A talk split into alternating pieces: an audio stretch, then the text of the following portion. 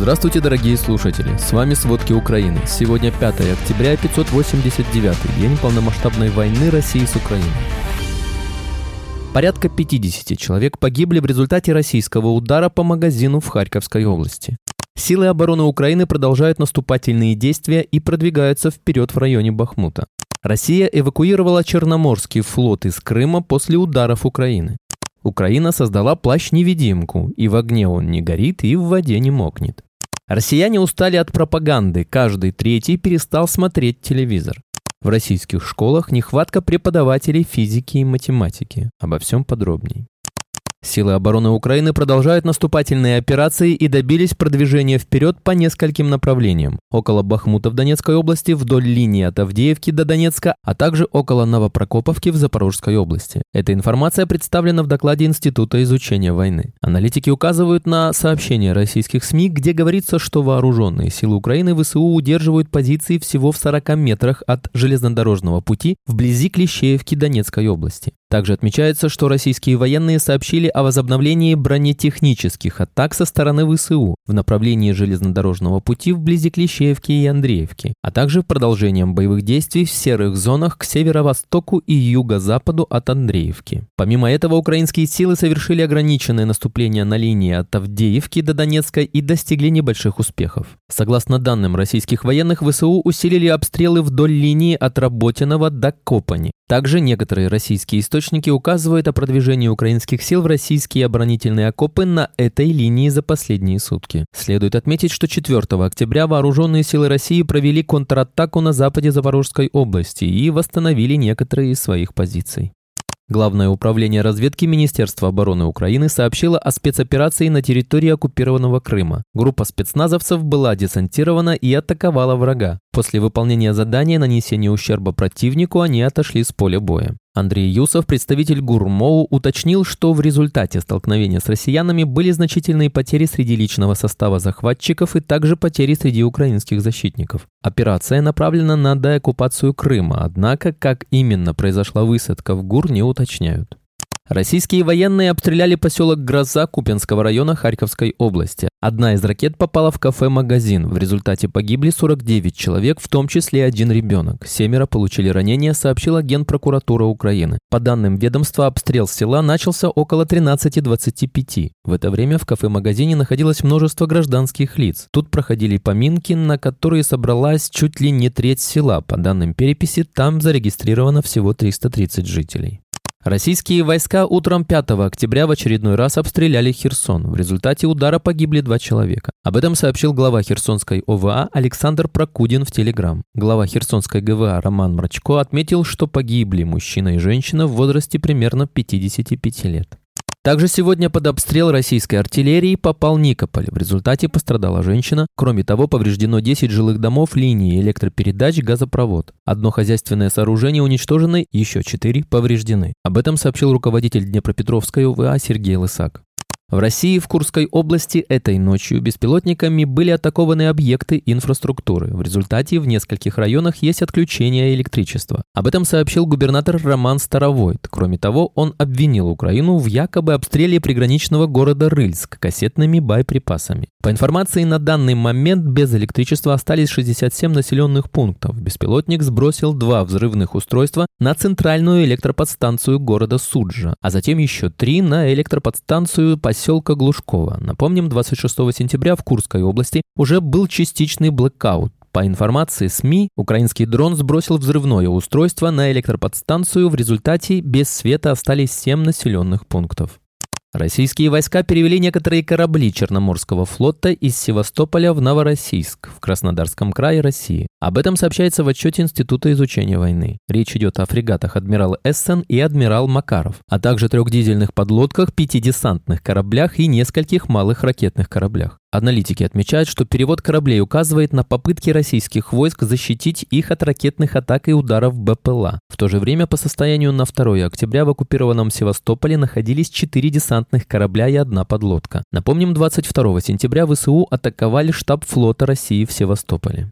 В Крыму зафиксировано открытие еще одного учебно-методического центра, ориентированного на военно-патриотическое воспитание украинских детей. Об этом доложил Дмитрий Лубенец, уполномоченный Верховной Рады Украины по правам человека, через мессенджер Telegram. Согласно его информации, российская сторона организовала этот центр в Евпатории, используя базу детского оздоровительного лагеря «Гагарин», сменившего название на «Авангард». Первая смена центра, по данным российской администрации, уже начала свою работу, приняв около 100 учащихся 9-11 классов.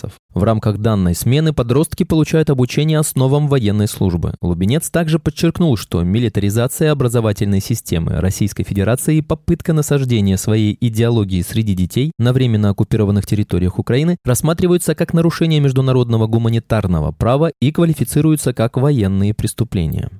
Украинская платформа для разработки инновационных решений в интересах ВСУ Брайф-1 создала специальный плащ, делающий незаметными бойцов для вражеских тепловизоров и дронов с тепловизионными камерами. Об этом сообщил вице-премьер-министр по вопросам цифровой трансформации Украины Михаил Федоров в Телеграм. По его словам, такой плащ блокирует излучение тепла и делает военных незаметными. По словам министра, это поможет выполнять боевые задания снайперам или группам сил спецопераций. Плащ-невидимка имеет вес до 2,5 кг, высокую защищенность от дождя и мокрого снега, также он не горит и защищает от высоких температур.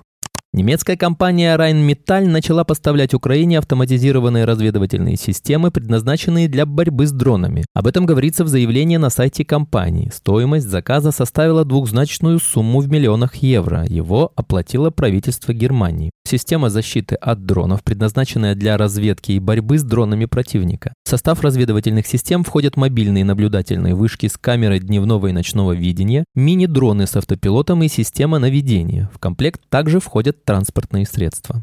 Греция выразила готовность оказать помощь Украине, предоставив альтернативный маршрут для транзита зерна через свои северные порты. Министр иностранных дел Греции Йоргас Герапетритис высказал данное предложение на неофициальной встрече глав МИД стран Европейского Союза, которая прошла в Киеве 2 октября. Это предложение основано на плане, который был предварительно обсужден правительством Греции с его партнерами в ЕС и странами, не входящими в этот блок.